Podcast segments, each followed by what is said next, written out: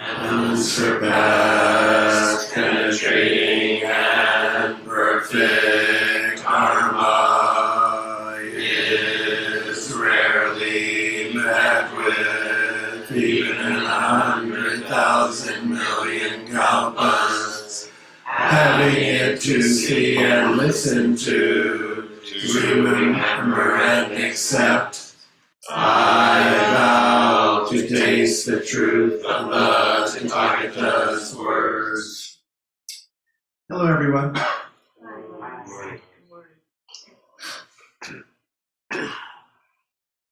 We're foregoing the introductions of Dharma talks uh, during Rohatsu. So, without all that bio and stuff, uh, I'll just say that my name is Ross. Uh, for those who uh, don't know my name, here as well as online, and welcome.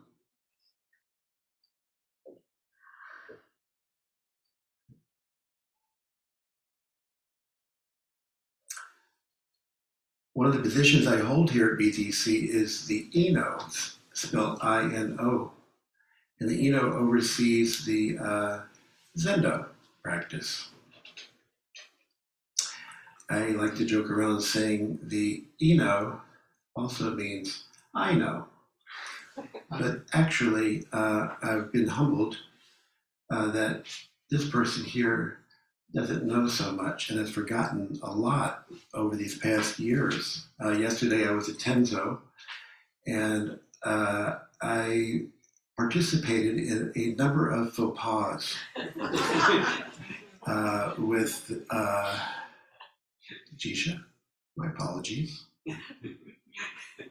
with the doshi, my apologies. and a number of others. Rob, thank you. director. So, um, while it was humbling, um, I had a realization that I know and not knowing is most intimate are these this duality. I know and I don't know. And the reason that we're practicing here over these 2,500 years is because of, of separation, feeling separate. And the dualities that confront us, that present themselves to us, are the things that perpetuate our suffering and discomfort as well as others. So, looking at the duality of life is actually uh, the entryway to the realization of life, transforming samsara into nirvana. So, with regard to the faux of yesterday, some that happened today, and maybe some more will come later in the week, I was thinking about the four methods of guidance. They are giving, kind speech, beneficial action, and identity action. The first three, giving, kind speech, and beneficial action, have kind of a dualistic flavor or feeling to them. I want to give. I want to offer kind speech. I want to have an action that benefits others, to benefit them. They're wholesome um, intentions, but they're dualistic also. The fourth one, identity action, is not dualistic. So, when I experience those faux pas, my uh, either I was completely ignorant that I was making a mistake, or at that moment or a next moment, I realized, oh, uh, I'm feeling separate. I made a mistake. I feel bad. I'm supposed to be on top of this stuff and all that. So that was uh, a feeling of discontent and samsara arising. On the other hand, the identity that I had with my co conspirators was actually liberating. I was no different than the Jisha, the Sesshin director, the Doshi. Now, how good is that? How great is that to not feel different than anybody else?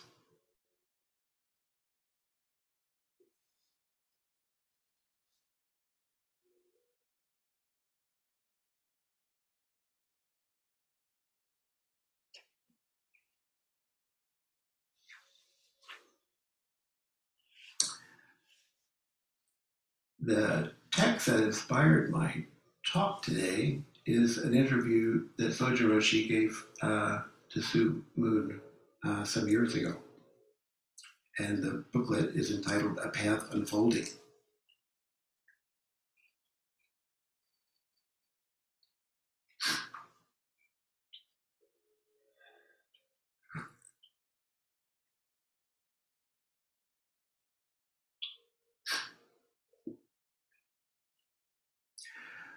When Suzuki Roshi died, I knew I was going to carry on our practice in the same way I had been doing. I had always practiced as if one day I would be on my own. I remember the last meeting of all of Suzuki Roshi's disciples in his bedroom at San Francisco Zen Center, and it was clear that he was dying. We knew this would be the last time we would all be together. There were tears in everyone's eyes and a larger than life feeling in the room. It was a loss for us, but it was a kind of freedom for him. Loss and freedom. On the day he died, his presence filled the building. It was the first day of Rohatsu Sesshin, December 4, 1971. He died in his room during the first period of the day of Zazen, and there was nothing we could do but keep on sitting for the rest of the week. We knew that he would want us to just continue I always felt that I was still practicing with him, and I think that took the place of mourning. I'm still practicing with him and still learning from him his I'm sorry. I'm still practicing with him and still learning from his teachings I carry with me.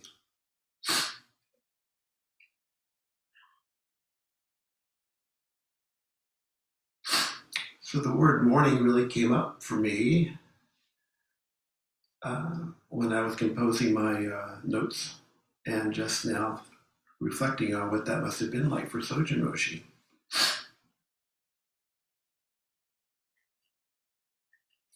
One of Sojun Roshi's uh, teachings is um, don't apologize, just do better next time. In other words, not dwell, you can acknowledge the present, but don't make a thing of the present mistake or the present accomplishment. Just continue practicing and work on getting so called better and refining your practice. So, mourning is about the past, you know, the past life of uh, a friend or family member that we've uh, uh, been close to and has informed our life and encouraged us. So, as Sojun Roshi would say, Feel your feelings and move on. Don't disregard your feelings. Feel them and what's in front of you in the next moment and practice with that.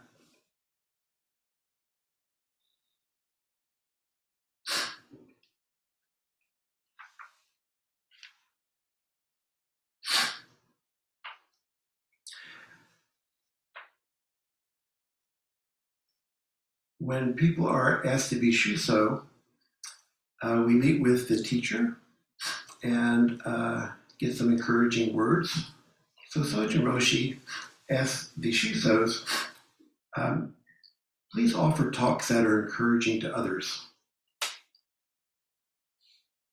He didn't say how to do that, what it should sound like, or anything. He was just a simple teaching. Offer encouraging words.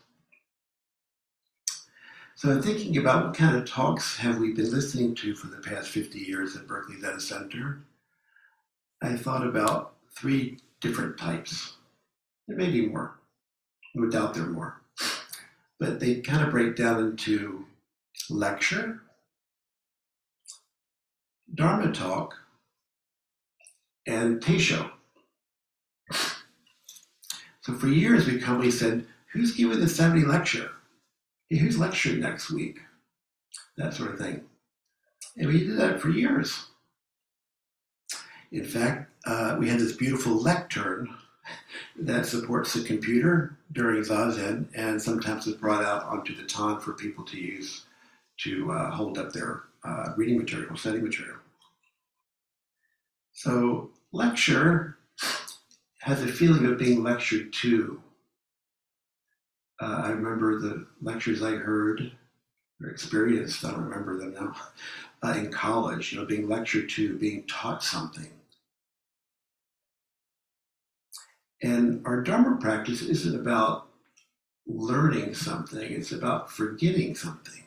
It's about forgetting our conditioning, letting go of our conditioning, and learning something anew.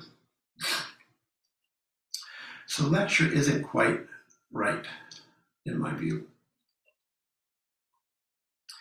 Dharma talk feels more consistent with what we're doing here, in that we are here at Berkeley Zen Center studying Buddhist thought and the Buddha Dharma, the Buddha teaching. So, Dharma is with a small d, is the phenomenal world.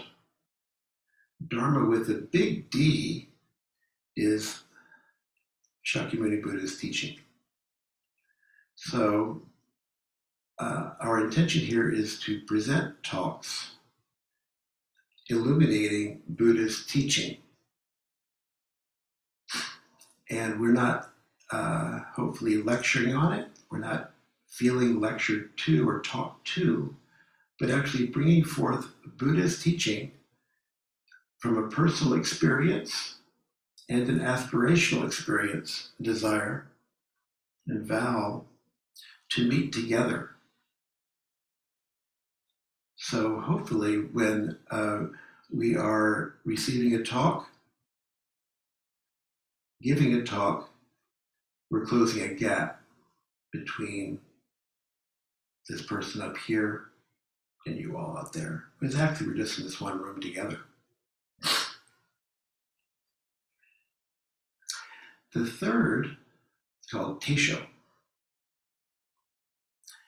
And I remember when I started practice in New York uh, in 84, hearing about Teisho, and I had like a, whoa, Teisho what is that? And, uh, you know, seeing robes for the first time on people, and there was chanting and incense. It was like, oh, this is so great. With the Teisho. And uh, so I heard Teishos from uh, uh, Bernie Glassman, who was just known as Sensei back then. And the literal translation of Teisho is presentation of the shout. Exactly. Uh, what is that?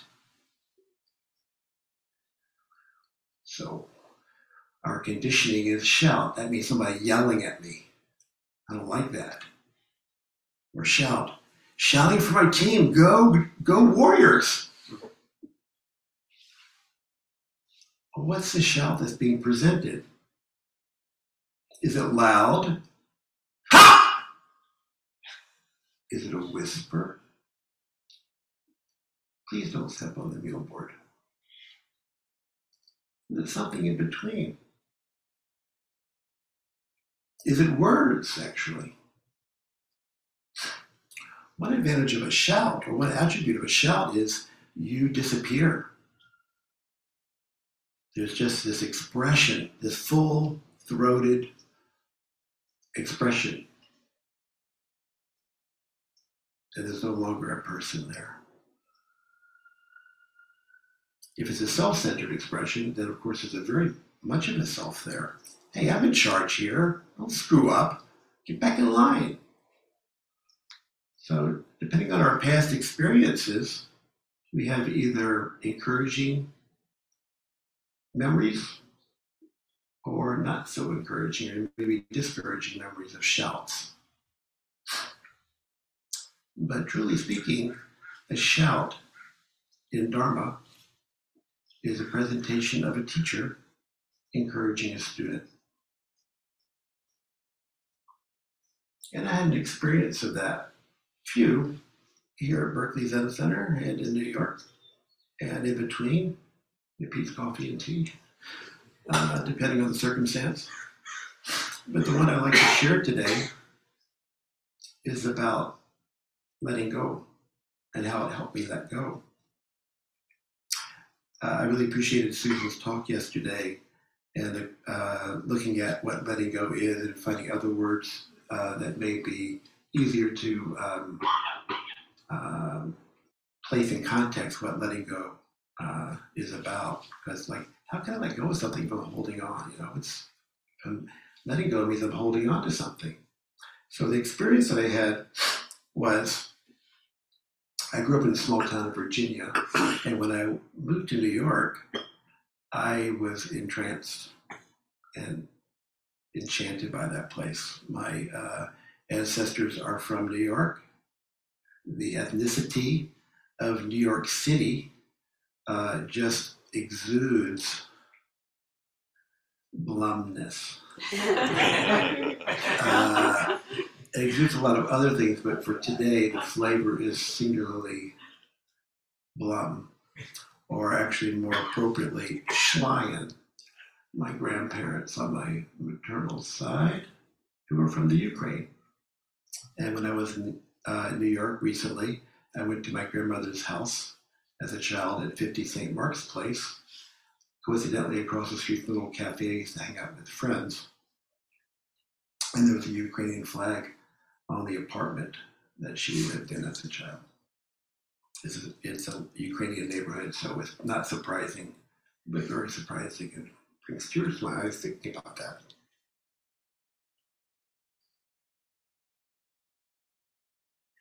Take a moment of respect and silence for the suffering going on in the world. And um, it, for me in this moment, uh, Ukraine.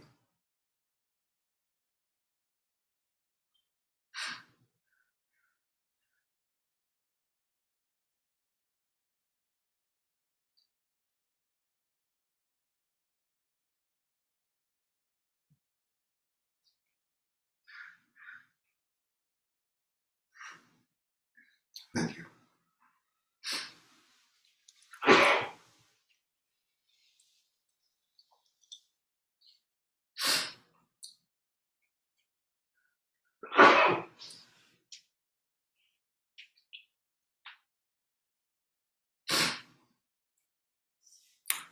I smiled when I heard uh, Susan's talk yesterday because she read a passage that I had intended to read.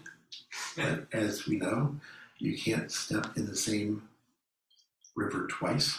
So this is a new reading of an old passage.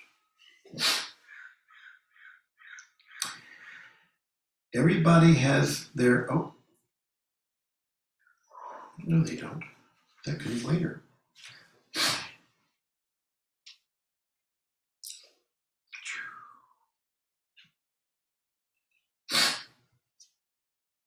Zazen is not about making you a better person or fixing your problems, even though that does happen.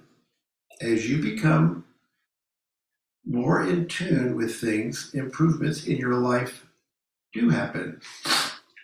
But you don't practice for that reason. If you practice in order to make things happen, it doesn't work.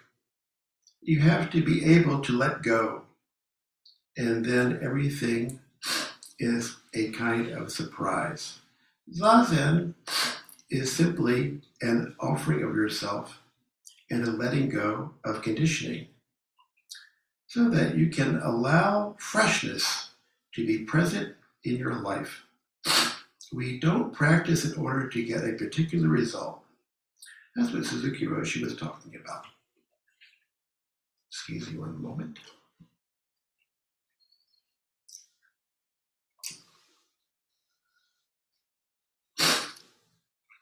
So,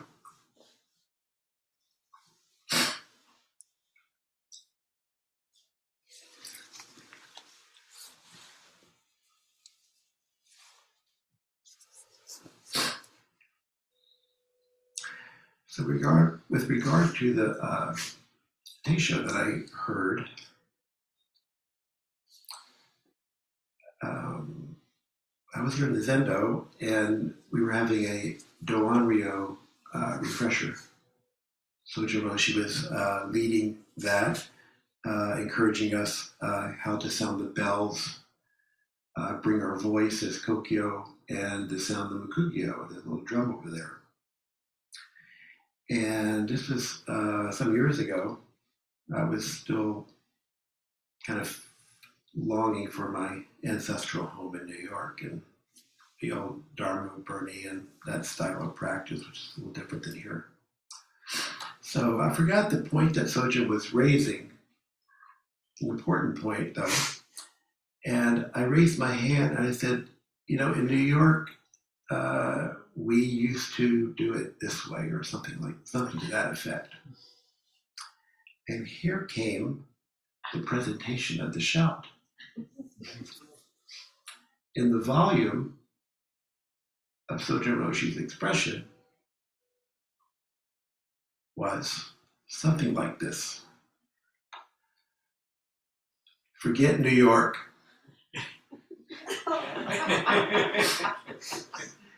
So, what's that mean?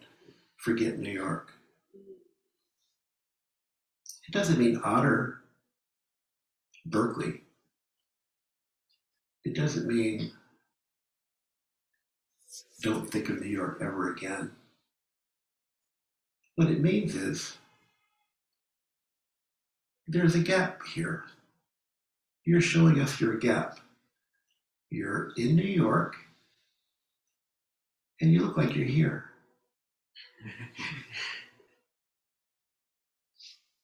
I didn't get it then. I mean, I understood the intention of Sojun Roshi encouraged me to be present, but I didn't get it till much later. And it's not just uh, about Berkeley and New York, it's about our former relationships and present relationship, be it work or play be it romance or um, platonic. Who am I now? What is the present Ross?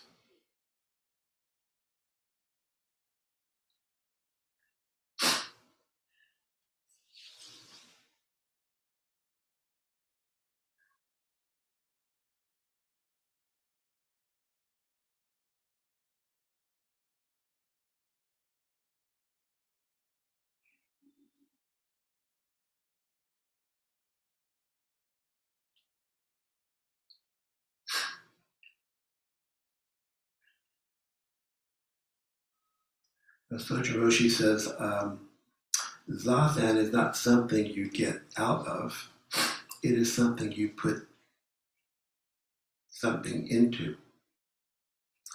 So when you think about, when we think about, when I think about, what I going to get out of something, which is typically what we do when we come to practice and a lot of other things, is there's a separate, I'm going to get this. And if we get what we so called want, we may be happy. It may cause problems. Invariably, it does cause problems because it is impermanent, and when it changes, what we thought would be happy getting something is no longer, we're no longer happy. So the letting go uh, is what we put into. Because if there's this thing here, whatever it is, however it manifests, and I observing it, there is a relative side of self and other.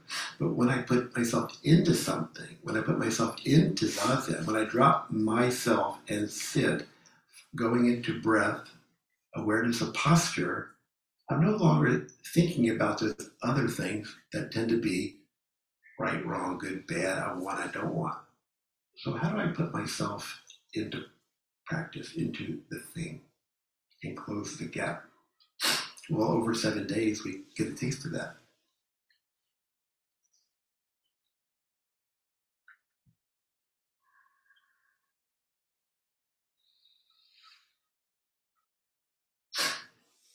There are many forms of spiritual practice, and everybody has their own way.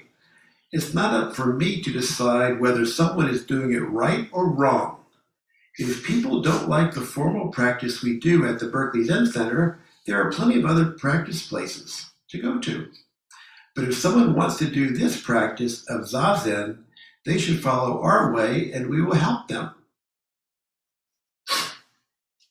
Well, sounds good. I don't like this style. I want to do something different. I want the style from New York to come here.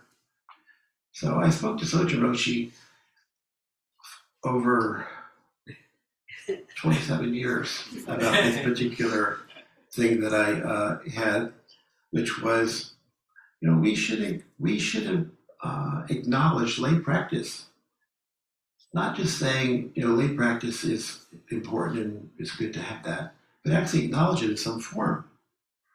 Uh, in New York, we had um, so uh, Bernie um, gave lay entrustment or lay transmission. I didn't know the, the term he used there, but there were lay people there that wore brown rakusus, and they were senior students, and they gave talks, and so that was essentially what the uh, uh, lay entrusted students uh, here do.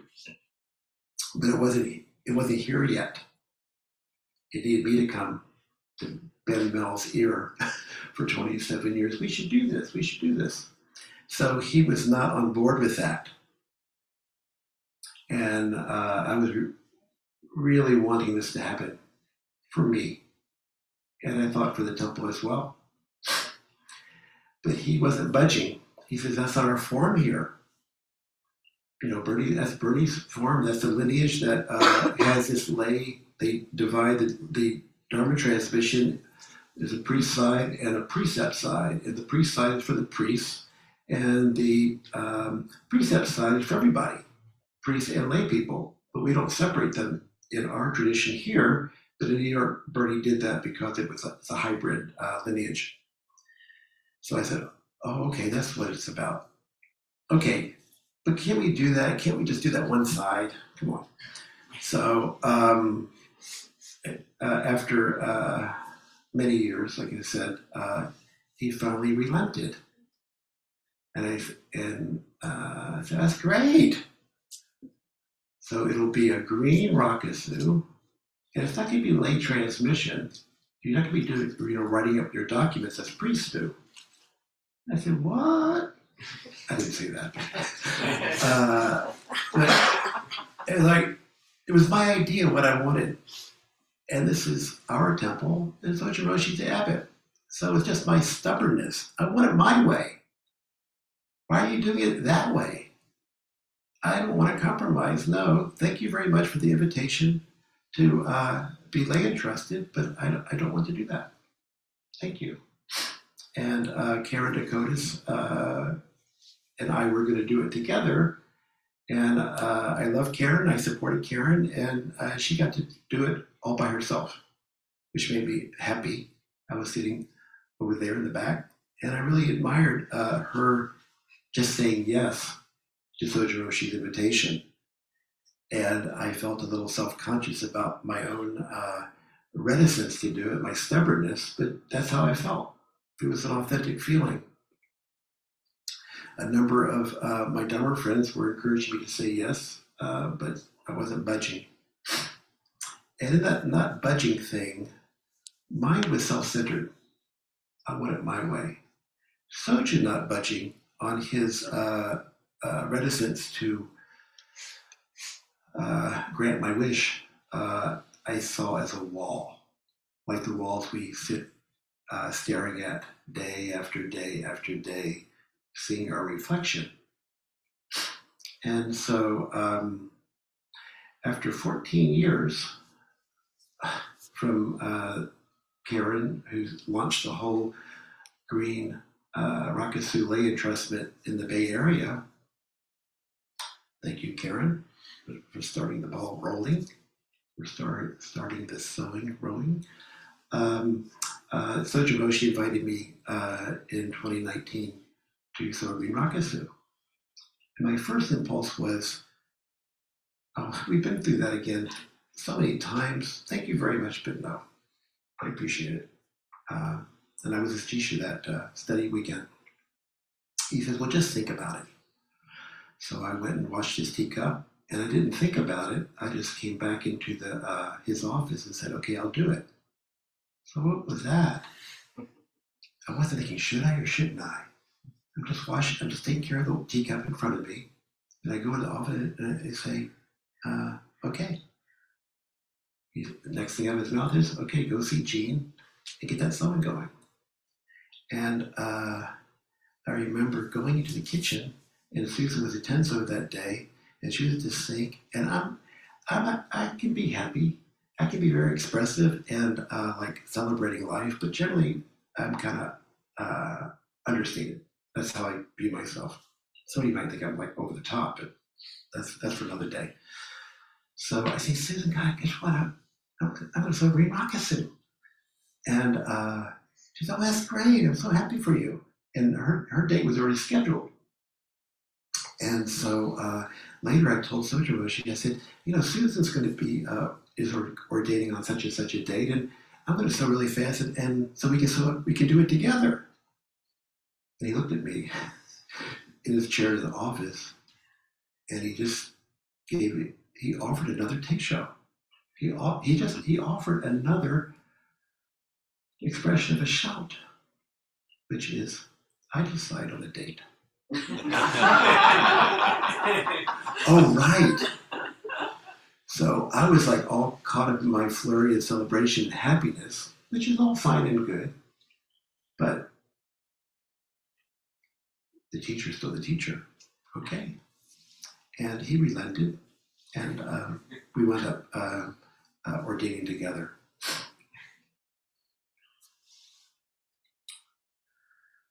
So it took um, all those years to let go of my stubbornness and my self centeredness.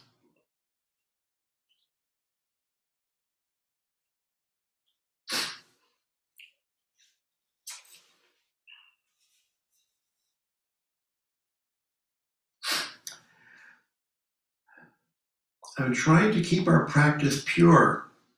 We're not doing it just any old way, because then we wouldn't actually be doing it. As soon as we start adapting the, the practice to what everybody wants, we find out that this one wants to do it this way, and that one wants to do it that way. And pretty soon, we're just accommodating everybody. And nobody is left, nothing is left of the practice. You can't bend the practice to fit your idea. You have to soften your mind to fit the practice. You have to walk through the small door. It's not up to you to determine how the practice goes. It's up to you to conform to the practice. When you can do that, the practice becomes your own.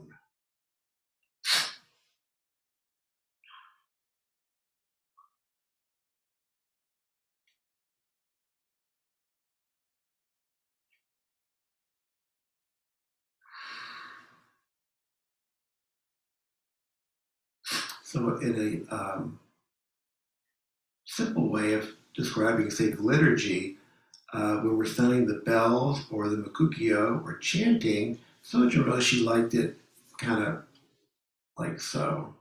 And there's no flourishes as such. Sometimes people will end the Mokugyo with a da da da da da like that, or the chanting might be kind of sing-songy, choir-like, which has its place. But here, Sojun um, maintained and wanted to keep pure, nothing extra, in that uh, what he learned at Tassajara from Tatsugami Roshi, you know, at Eiheiji and brought all the forms over, uh, was to maintain that. But over the years, there have been more practice places and more ideas about how practice uh, can be, should be, ought to be, and they kind of trickle in. So we make some modifications here. We try to keep it as simple and plain and ordinary without the flourishes, because then, like going through the little door, you get to see yourself without the adornments. And the reference to the little door is something about um, tea ceremony in Chanoyu, where it, back in old days of Japan, the samurai who didn't take any SHIT from anybody and had their sword had to leave their sword outside to go into the little door into the tea room and sit down and have tea with the with the tea master. So samurais are defined by their sword. So if they leave what they're defined by outside the door, what's left? Just this. Just this cup of tea. Just this admiration of the scroll, the tokonoma. Just the pain in my ankles sitting Seiza this tatami mat for so damn long. We get to find out who, are, who we are when we go through the small door. The gate is the small door. It looks like a gate, and it is a gate. then again, it's a doorway to let leave our stuff outside and come inside. And practicing here with no flourishes, just this, rubbing up against each other, being embarrassed and humbled, being encouraged and supported by all you present people here, online, and in Zendo. It's the best. It's the best.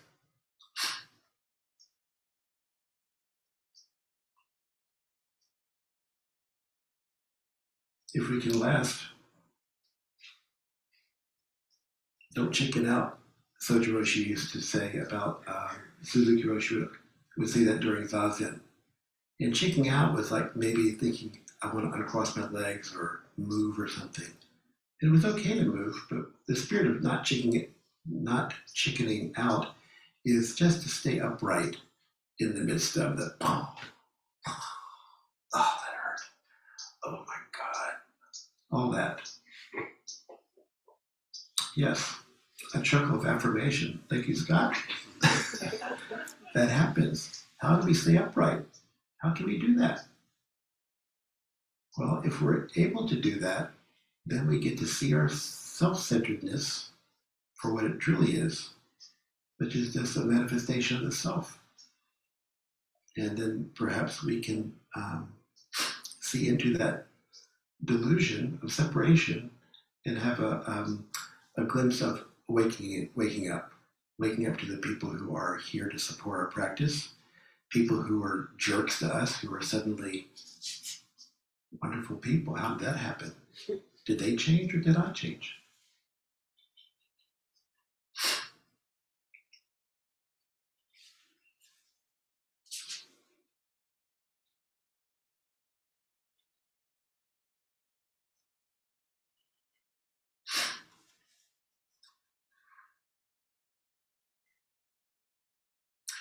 Sojun Roshi once said, um, I'm not going to be your friend. And I like having friends. I like uh, bringing forth friendliness and connection to people. I'm not always so friendly or so connecting. I get upset and angry and impatient just like the next person. But when Sojun Roshi said, I'm not going to be your friend, it wasn't like he's going to be my pal. He's a teacher, and he is going to present a form by which we get to practice with. So, as I was saying around the, the lay entrustment question that I had, he presented a wall that I got to see myself and my self centeredness. As wholesome as I thought it was, that we should entrust lay people and you know bring the practice forward in America in the West, and we're not in old Japan where it was all priests and lay people just don't know what the lay people did there. But here, not quite priests, not quite lay people. Well, that's all selfish thinking. And it took years and years and years of just no, no, no to finally get it and let go. And so when he says, you can, uh, like you saw Green Rakusu, yes, of course. You're my friend after all. Not my pal friend, but my Dharma friend, which is why we're here. But the intimacy of our practice actually makes uh, us feel that we are friends and we actually should be friendly and hanging out and all that. Not necessarily so, because what brought us here is the practice of, uh, waking up, not about let's you know, a beer, a coffee clutch or a beer group or you know, dining out parties and or skiing uh, uh, opportunities to practice and sit. So, um, in closing, I'd like to uh, end with a, a, paragraph of Sojun's uh, explanation of how he works with his students. And any good teacher, I believe, would uh, follow this tact. It's not, it isn't the um, necessarily open hand, and it's not necessarily the closed fist. It's something moving, it's not still. In working with my own direct disciples on priest ordination and Dharma transmission, I have made them do a lot of waiting. So, uh, as Susan uh, yesterday kindly edited some of Sojun's words to kind of make them more inclusive, we could just say, in working with my own sincere students here at Berkeley Zen Center, I've made them do a lot of waiting. It's a good teaching to let go of their expectations and depend not on their credentials, but on their practice. Sometimes people want recognition so that they can start their own practice place. They think people will come to them because of the color of their robe, but that's backwards. I have always waited to give people Dharma transmission until they have already until they already have students practicing with them because of who they are, not because of their perceived achievements. I give them acknowledgement after they prove themselves. So, what is proving oneself? I don't know, but I'll leave it to um, you all to ponder. Um, what is what is proving ourselves and what is the self that needs to be proved. Thank you very much. And um, if anyone has uh, questions or comments, whoa, questions or comments in person or online, I'm going to bring my friends over here in front of me so I can see them. We have about 10 minutes or so, I believe, on the schedule. Um.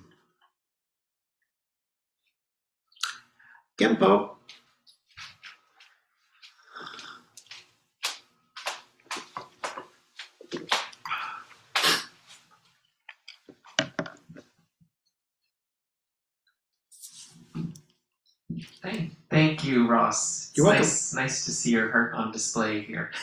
Appreciate it. Um, yeah, I was struck by the quote from Sojun Roshi where he says, I always practiced as though one day I would be all alone.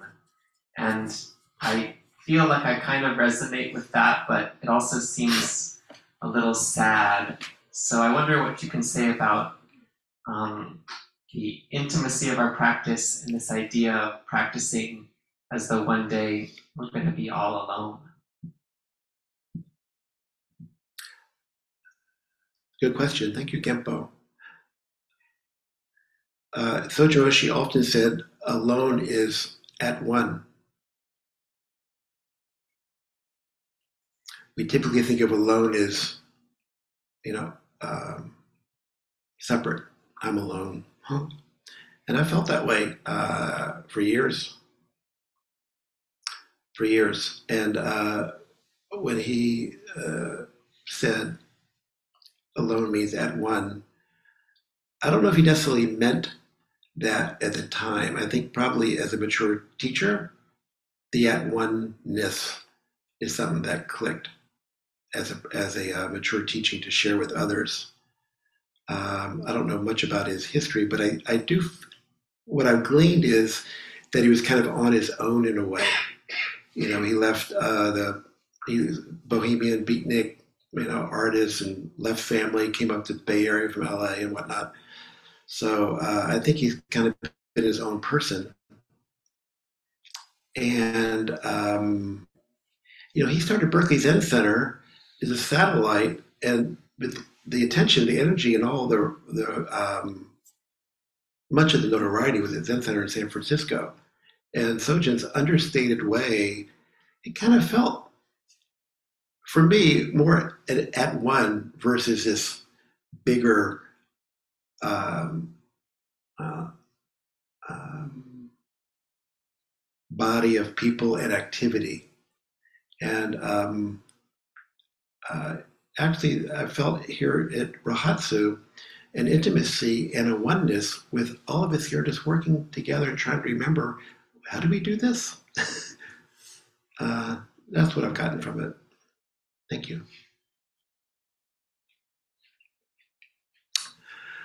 Karen Sundheim. Hi, Karen. Hi. Thank you, Ross. Welcome.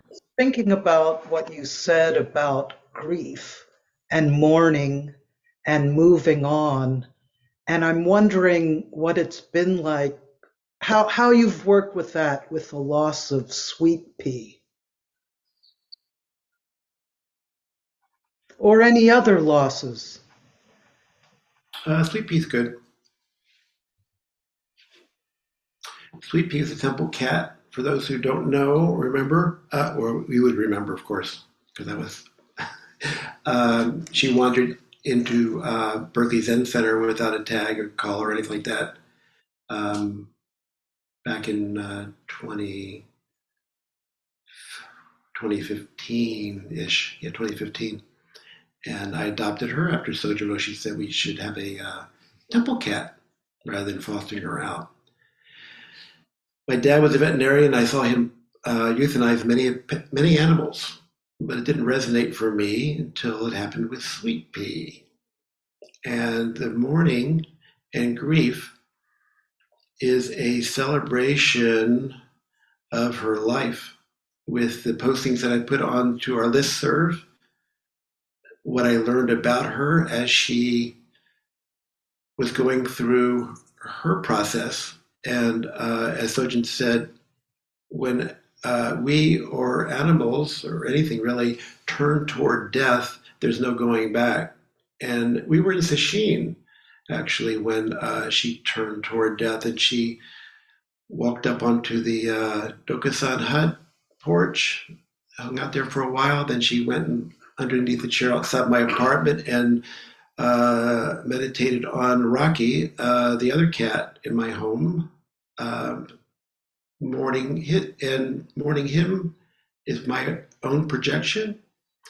And for me, as painful and hard as it was, the things that I had to balance were this is the natural order of things. This is actually what happens to everything. We all die. We all leave this place and transform into another thing and I was uh, wanting her to die because I didn't want to suffer anymore. And it was really hard to want something to die. It's easy to want someone or something to die that we don't like, but something that we do like to let go, it was extremely difficult. And the feeling, feeling one's feelings and working with that was a, a great lesson and people quite often would say, Well, you get another cat? No. Although there was an opportunity to get one with uh, some uh, Marie Hopper adopted, fostered a bunch of cats, and uh, uh I said no, but I'll give you uh, the litter box and all these other things that I, accumulated. as a way of giving back to those who were kind enough to adopt those cats. Um, and uh, I think about her every day, as I do with my parents and my teachers. And I realize that the mourning, for me, the mourning and grief that I uh, felt around that time, and it wasn't isolated because there's all these people that had a relationship to her. And as we do at memorial services, when people die and people speak up, you learn so much about how we were impacted by others, what we learned by others. And so it was really, really touching uh, to uh, go through that process and uh, have an altar to her in my uh, apartment where she used to uh, eat. And I, uh, where I used to eat, where she used to eat, uh, where we ate together. Yeah, it's not, I didn't quite get into a particular point on in response to you, but I hope it was enough there to um, feel uh, some connection to that mourning process with our pets. Definitely.